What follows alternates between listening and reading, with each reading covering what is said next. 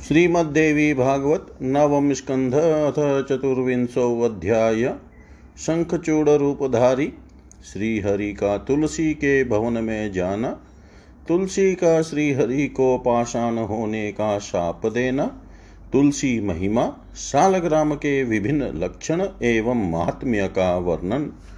नारदुवाच नारायणश्च भगवान् वीर्यधानं चकारः तुलस्यां केन रूपेण तन्मे व्याख्यातुमर्हसि श्रीनारायण उवाच।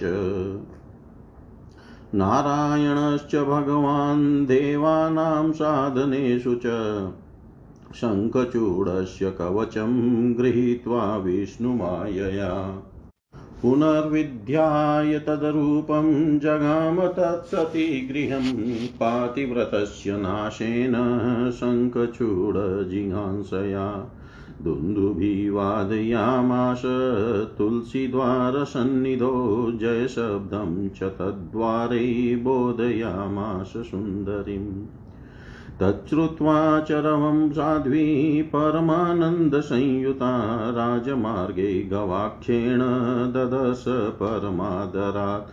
ब्राह्मणेभ्यो धनं दत्त्वा कारयामाश मङ्गलं, वन्दिभ्यो भिक्षुकेभ्यश्च वाचिभ्यश्च धनं ददो।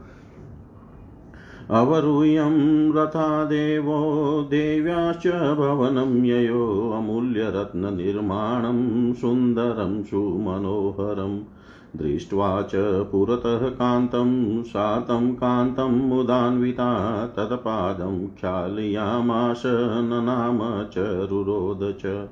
रत्नसिंहासने रम्यै वासयामास कामुकी ताम्बूलं च ददौ तस्मै कर्पूरादिसुवासितम् अद्य मे सफलं जन्म, जीवनं च बभूवः, रणे गतं च प्राणेशं पश्यन्त्या च पुनर्गृहे।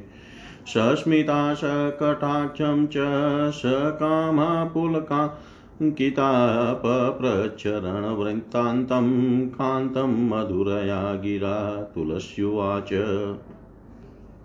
असङ्ख्यविश्वसंहर्त्रा सार्धमाजौ तव प्रभो कथं बभूव विजयस्तन्मे ब्रूहि कृपानिधे। तुलसीवचनं श्रुत्वा प्रहस्य कमलापति शङ्खचूडस्य रूपेण तामुवाचामृतं वच। श्रीभगवानुवाच।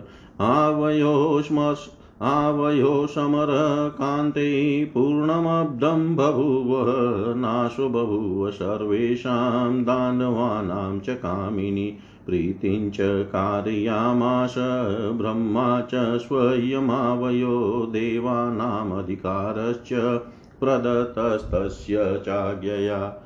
मया गतं स्वभवनं शिवलोकं शिवो गत इत्युक्त्वा जगतां नाथ शयनं च चकारः।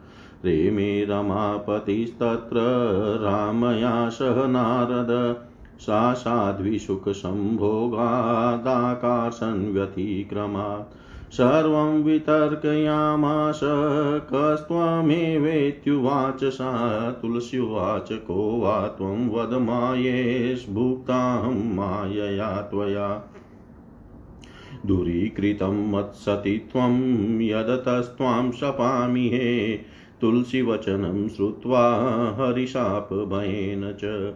दधारलीलया भ्रमण सुमूर्तिं सुमनोहरां ददश पुरतो देवी देवदेवं सनातनम् नवीननीरदश्यामं शरतपङ्कजलोचनं कोटिकन्दर्पलीलाभं रत्नभूषणभूषितम् ईषध्वास्यं प्रसन्नास्यं शोभितं पितवाससं, तं दृष्ट्वा कामिनी कामं मूर्छा सम्प्रापलीलया पुनश्च चेतनां प्राप्य पुनः सा तुलस्युवाच। येनाथ ते दया नास्ति, पाशान् सदृशस्य च। चलेन धर्मभङ्गेन मम स्वामी त्वया हत, पाषाणहृदयस्त्वं हि दयाहीनो यत प्रभो। तस्मात् पाषाणरूपस्त्वं भवेदेव भवाधुना ये वदन्ति च साधुं त्वां, ते भ्रान्ता हि न संशय। भक्तो विनापराधेन परार्थे च कथं हत?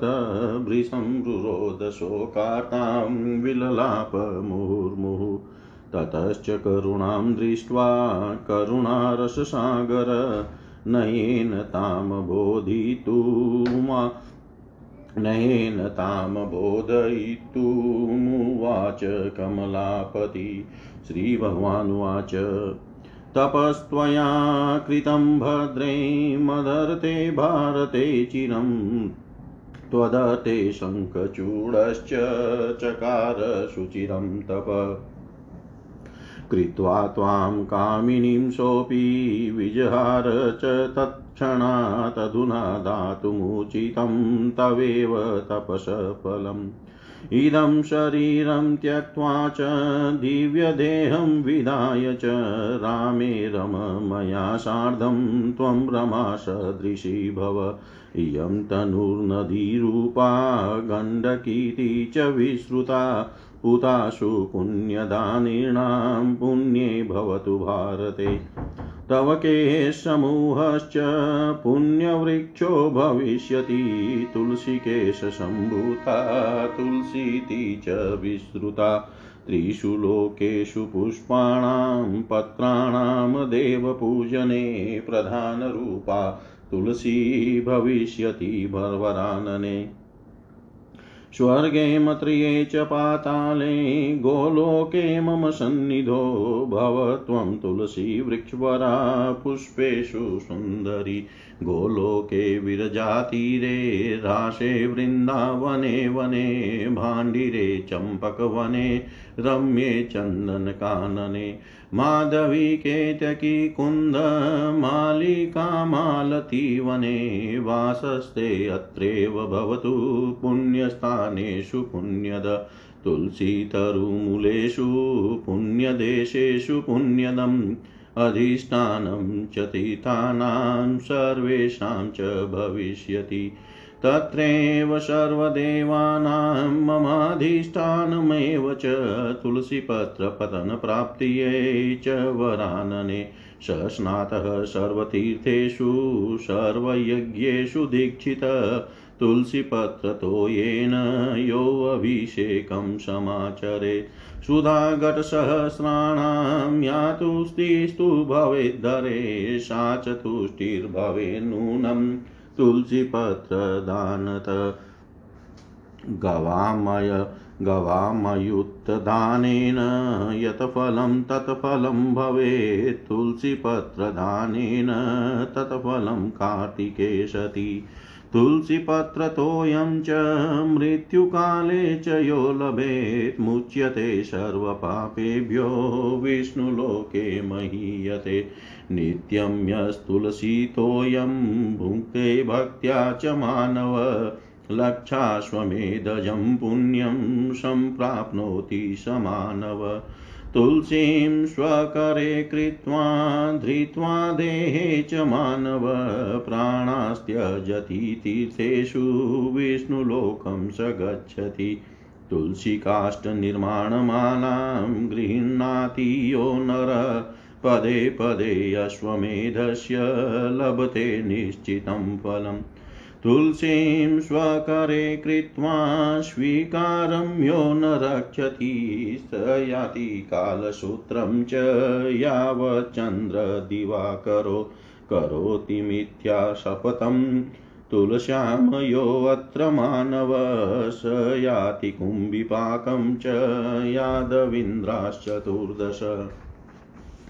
तुलसितोयकणिकां मृत्युकाले च यो लभेत् रत्नयानं समारुह्यं वैकुण्ठे प्राप्यते ध्रुवम् पूर्णिमायां मायां च द्वादश्यां रविसङ्क्रमे तैलाभ्यङ्गं च कृत्वा च मध्याह्ने निशिसन्ध्ययो अशोचे अशुचिकाले ये रात्रिवासोऽन्विता नरा तुलसीं ये विचिन्वन्ति, ते छिन्दन्ति हरे शिर। त्रिरात्रं तुलसीपत्रं शुद्धं पर्युषितं सति, श्राद्धे व्रते च दाने च प्रतिष्ठायां सुरार्चने। भूगतं तोयपतितं यद्दत्तं विष्णवे सति शुद्धं च तुलसीपत्रं क्षालनादन्यकर्मणि वृक्षाधिष्ठात्रिदेवीया गोलोके च निरामये कृष्णेन सार्धं नित्यं च नित्यक्रीडां करिष्यसि। नद्यति नद्यधिष्ठात्रिदेवीया भारते च सुपुण्यदा लवणोदस्य सा पत्नी मदन मदन् अंश मदहंसस्य भविष्यति।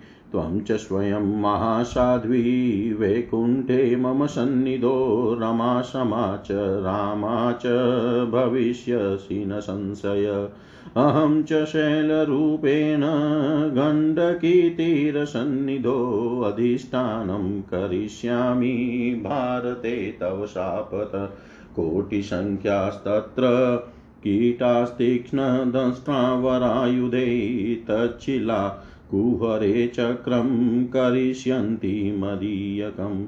एकद्वारं चतुश्चक्रं वनमालाविभूषितं नवीननीरदाकारं लक्ष्मीनारायणाभिधम् एकद्वारं त चतुश्चक्रं नवीननीरदोपमं लक्ष्मीजनार्दनो ज्ञेयो रहितो वनमालया। द्वारद्वये चतुश्चक्रं गोस्पदेन विराजितं रघुनाथाभिधं ज्ञेयं रहितं वनमालया अतिक्षुद्रं द्विचक्रं च नवीनजलदप्रभं तद्वामनाभिधं ज्ञेयं रहितं वनमालया अतिक्षुद्रं द्विचक्रं च वनमालाविभूषितं विज्ञेयं श्रीधरं रूपं श्रीप्रदं गृहीणां सदा स्थूलं च वर्तुलाकारं रहितं वनमालया द्विचक्रं स्फुटमत्यन्तं ज्ञेयं दामोदराभिधम् मध्यं वर्तुलाकारं द्विचक्रं बाणवीक्षतं रणारामभिधं ज्ञेयं शरतूर्णसमन्वितम् मध्यमं सप्तचक्रं च क्षत्रभूषणभूषितं राजराजेश्वरं ज्ञेयं राजसम्पत्प्रदं नृणा। द्विसप्तचक्रं स्थूलं च नवी नवनीरदशुभ सुप्रभम् अनन्ताख्यं च विज्ञेयं चतुर्वर्गफलप्रदम्। चक्राकारं, द्विचक्रं च सश्रीकं जलदप्रभं सगोष्पदं, मध्यमं च विज्ञेयं मधुसूदनम् सुदर्शनं, चेकचक्रं, गुप्तचक्रं, गदाधरं, द्विचक्रं, हयवक्त्राभं, हयग्रीवं, प्रकीर्तितम्। अति, अतीव विस्तृतास्यं च द्विचक्रं विकटं सती नरसिंहं सुविज्ञेयं सद्यो वैराग्यदं नृणाम्।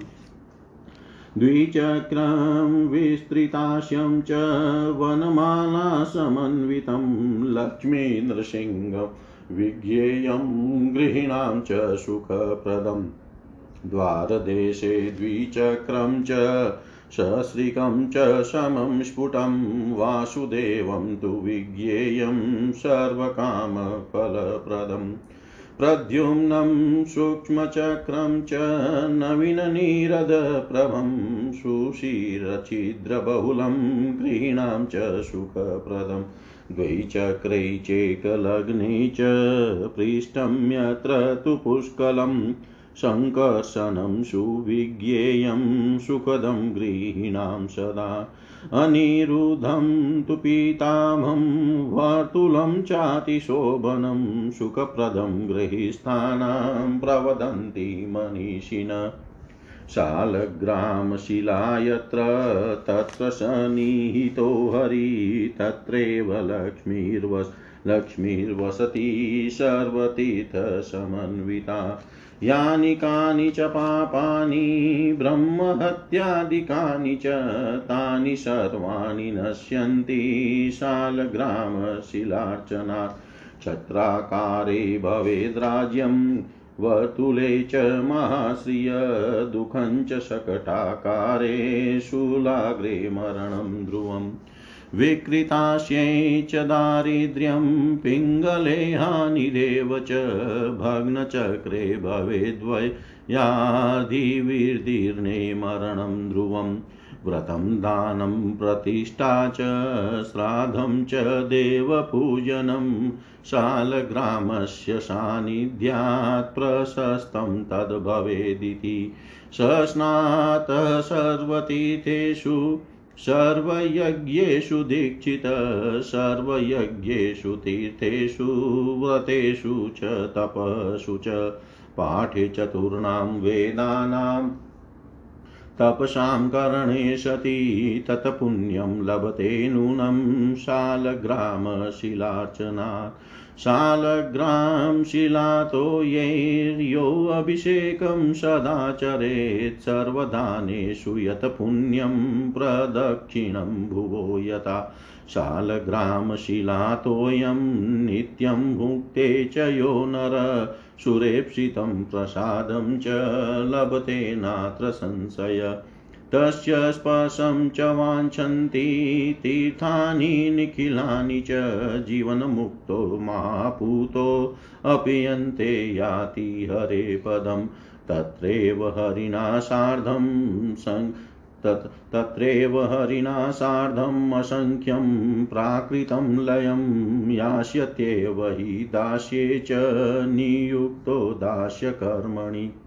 यानि कानि च पापानि ब्रह्महत्याशमानि च, तं दृष्ट्वा च पलायन्ते वेन ते यादिवो रगा। तत्पादरजसा देवी सद्यपूता वसुन्धरा पुंसां लक्ष्यं तत्पितॄणां निस्तरे तस्य जन्मत। शालग्रां शिलातोऽयं मृत्युकाले च यो लभेत्, सर्वपापविनिर्मुक्तो विष्णुलोकं स गच्छति निर्वाणमुक्तिं लभते, कर्मभोगात् प्रमुच्यते, विष्णोपदे प्रलीनश्च भविष्यति न संशय। शालग्रां शिलां धृत्वा मिथ्या मिथ्यावाक्यं वदेतु य स याति कुम्भिपाके च यावद्वै ब्रह्मणो वय। शालग्रामशिलां धृत्वा स्वीकारं यो न पालयेत् स प्रयातसि पत्रं च लक्ष्यमन्वन्तरावधि। तुलसीपत्रविच्छेदं शालग्रामे करोति य तस्य जन्मान्तरे कान्ते स्त्रीविच्छेदो भविष्यति। तुलसीपत्रविच्छेदं सङ्ख्ये यो हि करोति च भार्याहीनो भवेत् सोऽपि रोगी च सप्तजन्मसु। शालग्रामं च तुलसीं शङ्खं चेकत्र एव च यो रक्षति महाज्ञानी स भवेत् श्रीहरे प्रिय। सकृदेव हि यो यस्यां वीर्यादानं करोति च, तद्विच्छेदे तस्य दुःखं भवेदेव परस्परम्। त्वं प्रिया शङ्खचूडस्य चेकमन्वन्तरावधि शङ्खेन सार्धं तद्भवेद केवलं दुःखदस्तथा। इत्युक्त्वा श्रीहरिस्तां च विरराम च नारद सा च देहं परित्यज्य दिव्यरूपं विधाय च। यथा श्रीश्च तथा सा चाप्युवास हरिवक्षसि स जगाम तया सार्धं वैकुण्ठं कमलापति लक्ष्मीः सरस्वती गङ्गा तुलसी चापि नारद हरे प्रियाश्च तस्त्रश्च बभूवुरीश्वरस्य च सद्यस्तदेहजाता च बभूव गण्डकी नदीश्वरसोऽपि शैलश्च ततीरे पुण्यदो नृणा। कुर्वन्ति तत्र कीटाश्च शीलां बहुविधां मुने, जले पतन्ति यायाश्च फलदास्ताश्च निश्चितम्। स्थलस्थः पिङ्गलाज्ञेया चोपतापाद्रवेरिति एवं कथितं सर्वं किं भूय श्रोतुमिच्छसि इत्येव कथितं सर्वं किं भूय श्रोतुमिच्छसि। नारद जी बोले, भगवान नारायण ने कौन सा रूप धारण कर तुलसी में वीरियाधान किया था, उसे मुझे बताइए? श्री नारायण बोले, हे नारद देवताओं का कार्य सिद्ध करने में सदा तत्पर रहने वाले भगवान श्री हरि वैष्णवी माया के द्वारा शंखचूड़ का कवच लेकर और फिर उसी शंखचूड़ का रूप धारण कर उसकी पत्नी का पातिव्रत्य नष्ट करके शंखचूड़ को मारने की इच्छा से साध्वी तुलसी के घर गए थे। उन्होंने तुलसी के, भवन के द्वार के पास धुंदु भी बजवाई और उस द्वार पर जयकार लगवा कर सुंदरी तुलसी को यह ज्ञात कराया कि उसके पति विजयी होकर आयक आ गए हैं। वह ध्वनि सुनकर साध्वी तुलसी परम आनंदित हुई और अत्यंत आदर के साथ पति दर्शन की कामना से खिड़की में से राजमार्ग की ओर देखने लगी। तत्पश्चात उसने ब्राह्मणों को धन प्रदान करके मंगलाचार करवाया और बंदी जनों भिक्षुकों तथा सुतमागदों को न्योछावर स्वरूप धन दिया। तदनंतर भगवान श्री हरि रथ से उतर कर देवी तुलसी के सुंदर, अत्यंत मनोहर तथा अमूल्य रत्न निर्मित भवन में गए। अपने कांतिमान पति को समक्ष देख कर वह बहुत प्रसन्न हुई। उसने प्रेम पूर्वक उनका चरण धोया, फिर उन्हें प्रणाम किया और वह रोने लगी। तत्पश्चात उस कामिनी तुलसी ने उन्हें अत्यंत मनोहर रत्नमय सिंहासन पर बैठाया। पुनः उसने कपूर आदि से सुगंधित तांबुल उन्हें प्रदान किया। इसके बाद तुलसी ने कहा, आज मेरा जन्म और जीवन ये दोनों सफल हो गए। क्योंकि मैं युद्ध भूमि में गए हुए अपने प्राणनाथ को फिर से घर में देख रही हूँ। तत्पश्चात मुस्कान युक्त तिरछी दृष्टि से देखती हुई काम मद से विवल और पुलकित अंगों वाली तुलसी अपने प्राणनाथ से मधुरवाणी में युद्ध संबंधी समाचार पूछने लगी। तुलसी बोली, प्रभो, असंख्य ब्रह्मांडों का संहार करने वाले शिव जी के साथ हुए युद्ध में आपकी विजय कैसे हुई? हे कृपा से मुझे बताइए। तुलसी का वचन सुनकर शंख चूड़ रूपधारी लक्ष्मीकांत श्री हरि उस तुलसी से हंसकर अमृतमय वाणी में कहने लगे। श्री भगवान बोले, हे प्रिय, हम दोनों का युद्ध पूरे एक वर्ष तक होता रहा। हे कामिनी, उस युद्ध में सभी दानवों का विनाश हो गया। तब स्वयं ब्रह्मा जी ने हम दोनों में प्रेम करवा दिया और फिर उनकी आज्ञा से मैंने देवताओं को उनका संपूर्ण अधिकार लौटा दिया। इसके बाद मैं अपने घर चला आया और शिव जी अपने लोक को चले गए। हे नारद, यह कहकर जगन्नाथ रमापति श्री हरि शैया पर सो गए और जब उस रमणी के साथ विहार करने लगे, तब उस साध्वी तुलसी ने अपने मन में विचार करके सब कुछ जान लिया और तुम कौन हो ऐसा वह उनसे पूछने लगी। तुलसी बोली, हे मायेश, तुम कौन हो? यह मुझे बताओ। तुमने छल पूर्वक मेरा सतीत्व नष्ट किया है, अतः मैं तुम्हें साप साप देती हूँ। हे भ्रमण तुलसी का वचन सुनकर भगवान श्री हरि ने साप के भय से लीला पूर्वक अपना मनोहर विष्णु रूप धारण कर लिया।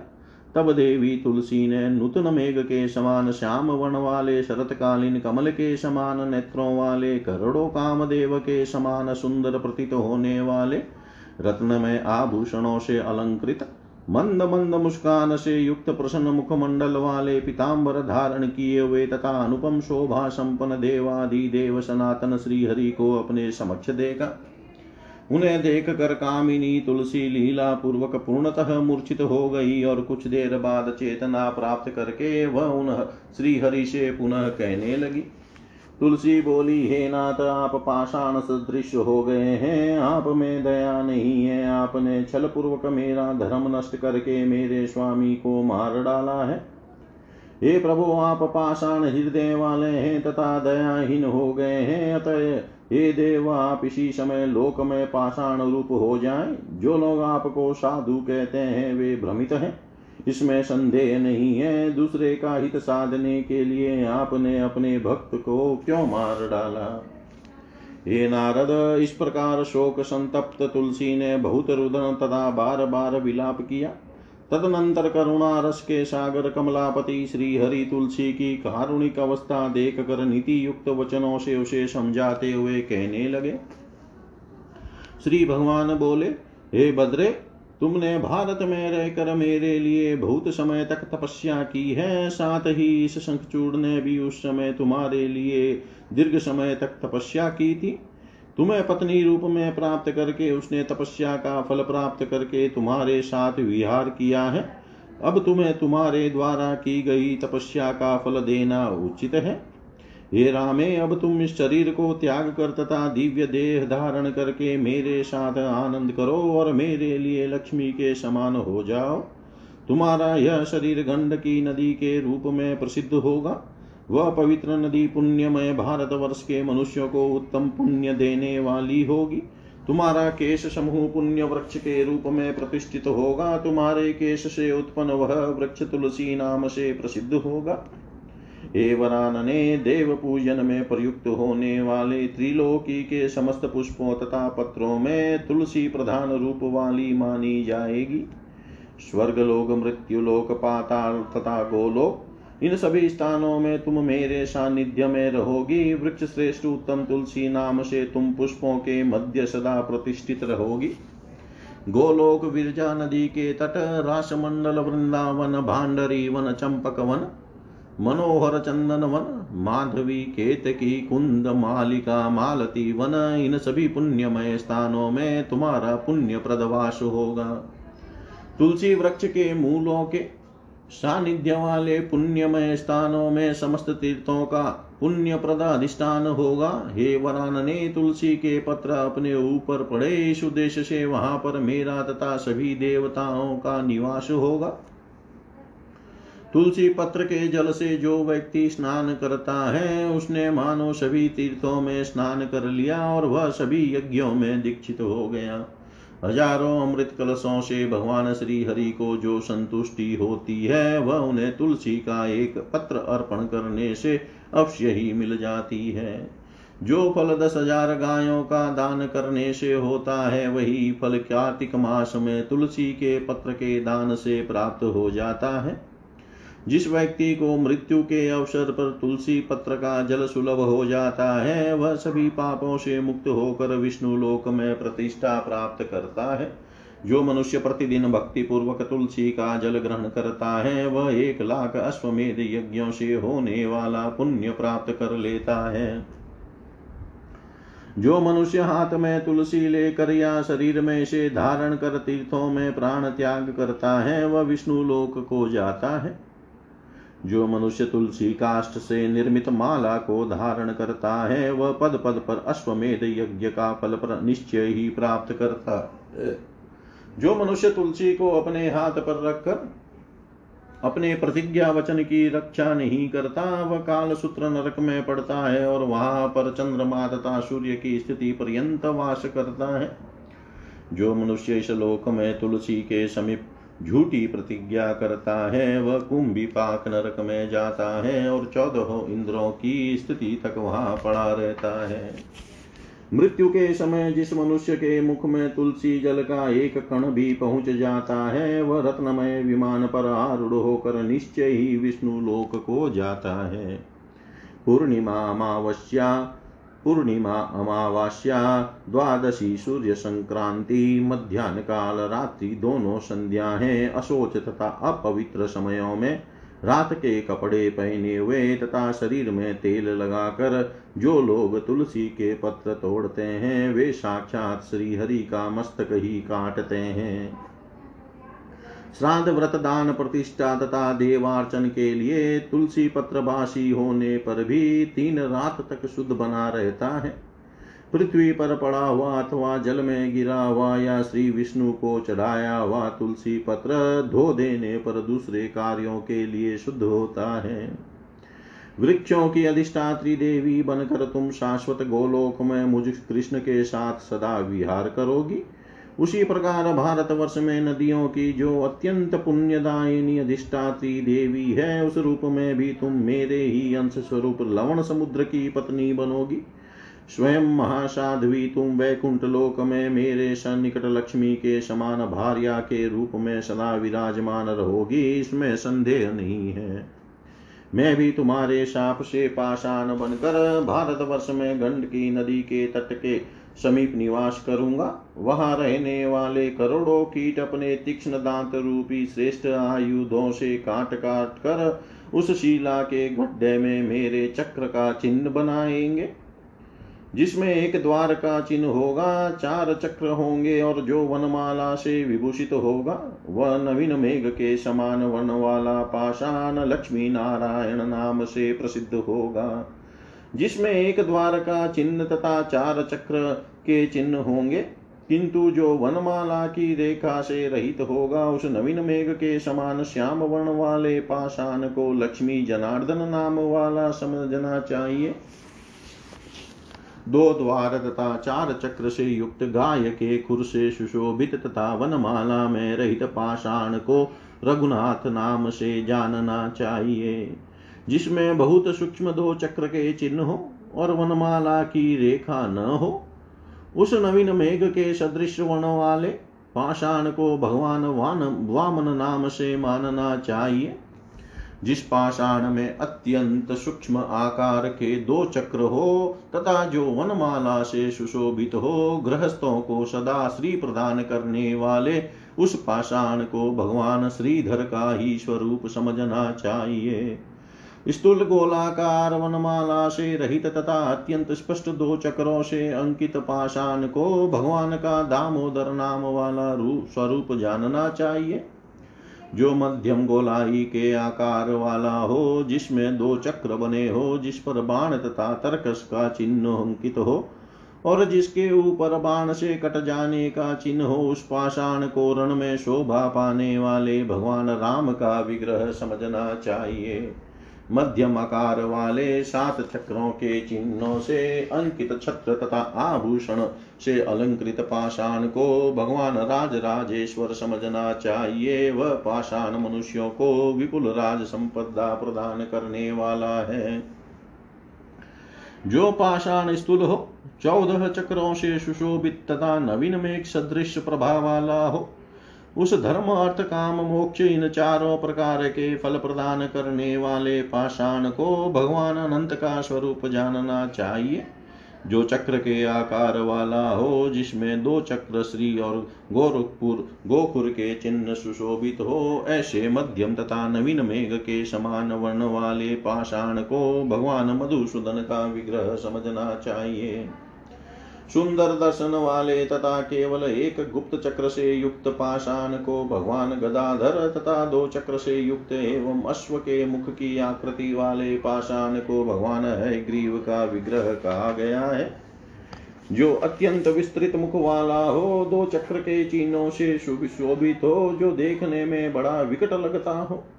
मनुष्य को शीघ्र वैराग्य प्रदान करने वाले ऐसे पाषाण को भगवान नरसिंह का स्वरूप समझना चाहिए, जिसमें दो चक्र हो जो विस्तृत मुख वाला हो तथा वनमाला से सुशोभित हो गृहस्थों को सुख प्रदान करने वाले एवं पाषाण को लक्ष्मी नरसिंह का स्वरूप समझना चाहिए, जिसके द्वार देश में दो चक्र तथा श्री का चिन्ह स्पष्ट रूप से अंकित हो। समस्त कामनाओं का फल प्रदान करने वाले उस पाषाण को भगवान वासुदेव का विग्रह जानना चाहिए। जो सूक्ष्म चक्र के चिन्ह से युक्त हो, नवीन मेघ के समान श्याम वर्ण का हो, और जिसके मुख पर बहुत से छोटे छोटे छिद्र विद्यमान हो, गृहस्थों को सुख प्रदान करने वाले उस पाषाण को प्रद्युम्न का स्वरूप जानना चाहिए। जिसमें परस्पर सटे हुए दो चक्रों के चिन्ह विद्यमान हो तथा जिसका पृष्ठ भाग विशाल हो, गृहस्थों को निरंतर सुख प्रदान करने वाले उस पाषाण को भगवान शंकरसन का ही स्वरूप समझ, का ही रूप समझना चाहिए। जो अत्यंत सुंदर गोलाकार तथा पीत अभाव वाला हो, गृहस्थों को सुख प्रदान करने वाले उस पाषाण को विद्वान पुरुष भगवान अनिरुद्ध का स्वरूप कहते हैं। जहाँ शालग्राम की शिला रहती है, वहाँ भगवान श्री हरि विराजमान रहते हैं और वहीं पर भगवती लक्ष्मी भी सभी तीर्थों को साथ लेकर सदा निवास करती है। ब्रह्म हत्या आदि जो भी पाप हैं, वे सब शालग्राम की शिला के पूजन से नष्ट हो जाते हैं। छत्राकार शालग्राम के पूजन से राज्य, गोलाकार शालग्राम के पूजन से महालक्ष्मी शकट के आकार वाले शालग्राम के पूजन से कष्ट तथा शूल के समान अग्र वाले अग्रभाग वाले शालग्राम के पूजन से निश्चित रूप से मृत्यु होती है। विकृत मुख वाले शालग्राम से दरिद्रता, पिंगल वर्ण वाले से हानि, खंडित चक्र वाले से व्याधि तथा विधिन शालग्राम से निश्चय ही मरण होता है। व्रत स्नान प्रतिष्ठा श्राद्ध तथा देव पूजन आदि जो भी कर्म शालग्राम की सन्निधि में किया जाता है, वह प्रशस्त माना जाता है और वह कर्ता मानो सभी तीर्थों में स्नान कर चुका और सभी यज्ञों में दीक्षित हो गया। इस प्रकार उसे संपूर्ण यज्ञों, तीर्थों, व्रतों और तपस्याओं का फल मिल जाता है। चारों वेदों के पढ़ने तथा तपस्या करने से जो मनुष्य जो पुण्य प्राप्त होता है, वह पुण्यशाल ग्राम की शिला के पूजन से निश्चित रूप से सुलभ हो जाता है। जो मनुष्य शालिग्राम शिला के जल से नित्य अभिषेक करता है, वही, वह सभी दान करने तथा पृथ्वी की प्रदक्षिणा करने से जो पुण्य होता है, उसे प्राप्त कर लेता है। जो मनुष्य शाल ग्राम शीला के जल का नित्य पान करता है, वह देवाभिलषित प्रसाद प्राप्त कर लेता है। इसमें संदेह नहीं है। समस्त तीर्थ उसका स्पर्श करना चाहते हैं। वह जीवन मुक्तता परम पवित्र मनुष्य अंत में भगवान श्री हरि के लोक चला जाता है। वहाँ पर वह भगवान श्री हरि के साथ असंख्य प्राकृत प्रलय पर्यंत रहता है। वह वहाँ भगवान का दास्य भाव प्राप्त कर लेता है और उनके सेवा कार्य में नियुक्त हो जाता है। ब्रह्म हत्या सदृश जो कोई भी पाप हो, वे भी उस व्यक्ति को देखते ही उसी प्रकार भाग जाते हैं, जैसे गरुड़ को देख कर सर्प उस मनुष्य के चरण की रज से पृथ्वी देवी तुरंत पवित्र हो जाती है और उसके जन्म से उसके लाखों पितरों का उद्धार हो जाता है। जो मनुष्य मृत्यु के समय शाल ग्राम शीला के जल का पान कर लेता है, वह समस्त पापों से मुक्त होकर विष्णु लोक को जाता है। इस प्रकार वह सभी कर्म भोगों से मुक्त होकर निर्वाण मुक्ति प्राप्त कर लेता है और भगवान विष्णु के चरणों में लीन हो जाता है। इसमें संशय नहीं है। शालग्राम शिला को हाथ में लेकर जो मनुष्य मिथ्या वचन बोलता है, वह कुंभी पाक नरक में जाता है और ब्रह्मा की आयु पर्यंत वहाँ निवास करता है। जो शालग्राम शिला को हाथ में लेकर अपने द्वारा की गई प्रतिज्ञा का पालन नहीं करता, वह अशिपत्र नामक नरक में जाता है और वहाँ एक लाख मनवंतर की अवधि तक रहता है। एकांते जो मनुष्य साल ग्राम शिला से तुलसी पत्र को हटा देता है, वह दूसरे जन्म में स्त्री से युक्त हो जाता है। उसी प्रकार जो पुरुष शंख से तुलसी पत्र को अलग करता है, वह भी सात जन्मों तक भार्या विहीन तथा रोग युक्त रहता है। जो महाज्ञानी व्यक्ति शाल ग्राम तुलसी और शंख को एकत्र रखता है, वह भगवान श्री हरि के लिए अत्यंत प्रिय हो जाता है। जो पुरुष एक बार भी जिस किसी स्त्री के साथ एकांतवास कर लेता है, वियोग होने पर उसका दुख उन दोनों को परस्पर होता है। तुम एक मनवंतर की अवधि तक शंखचूर्य की भार्या रह चुकी हो, अतः उसके साथ तुम्हारा वियोग कष्टदायक तो होगा ही।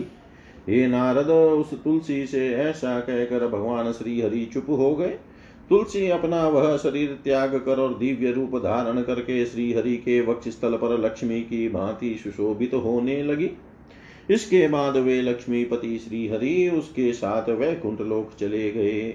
हे नारद, इस प्रकार लक्ष्मी, सरस्वती, गंगा और तुलसी, ये चारों देवियाँ भगवान श्री हरि की पत्नियाँ हुई।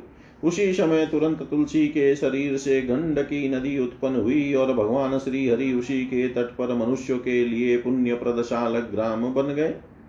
हे मुने, वहाँ रहने वाले कीट शिला को काट काट कर उन्हें अनेक प्रकार के रूपों वाला बना देते हैं। जो जो शिलाएँ जल में गिरती है, वे निश्चित रूप से उत्तम फल देने वाली होती हैं। जो शिलाएँ धरती पर गिरी रहती है, वे सूर्य के ताप के कारण पीली पड़ जाती है। उन्हें पिंगला शिला समझना चाहिए। इस प्रकार मैंने सारा प्रसंग कह दिया। अब पुनः क्या सुनना चाहते हैं? इति श्रीमद्देवी भागवते महापुराणे अष्टादशसहस्रयां संहितायां नवम स्कन्धे नारायणनारदसंवादे तुलसीमात्म्येन सह शालग्राममहत्त्ववर्णनं नाम चतुर्विंशोऽध्याय।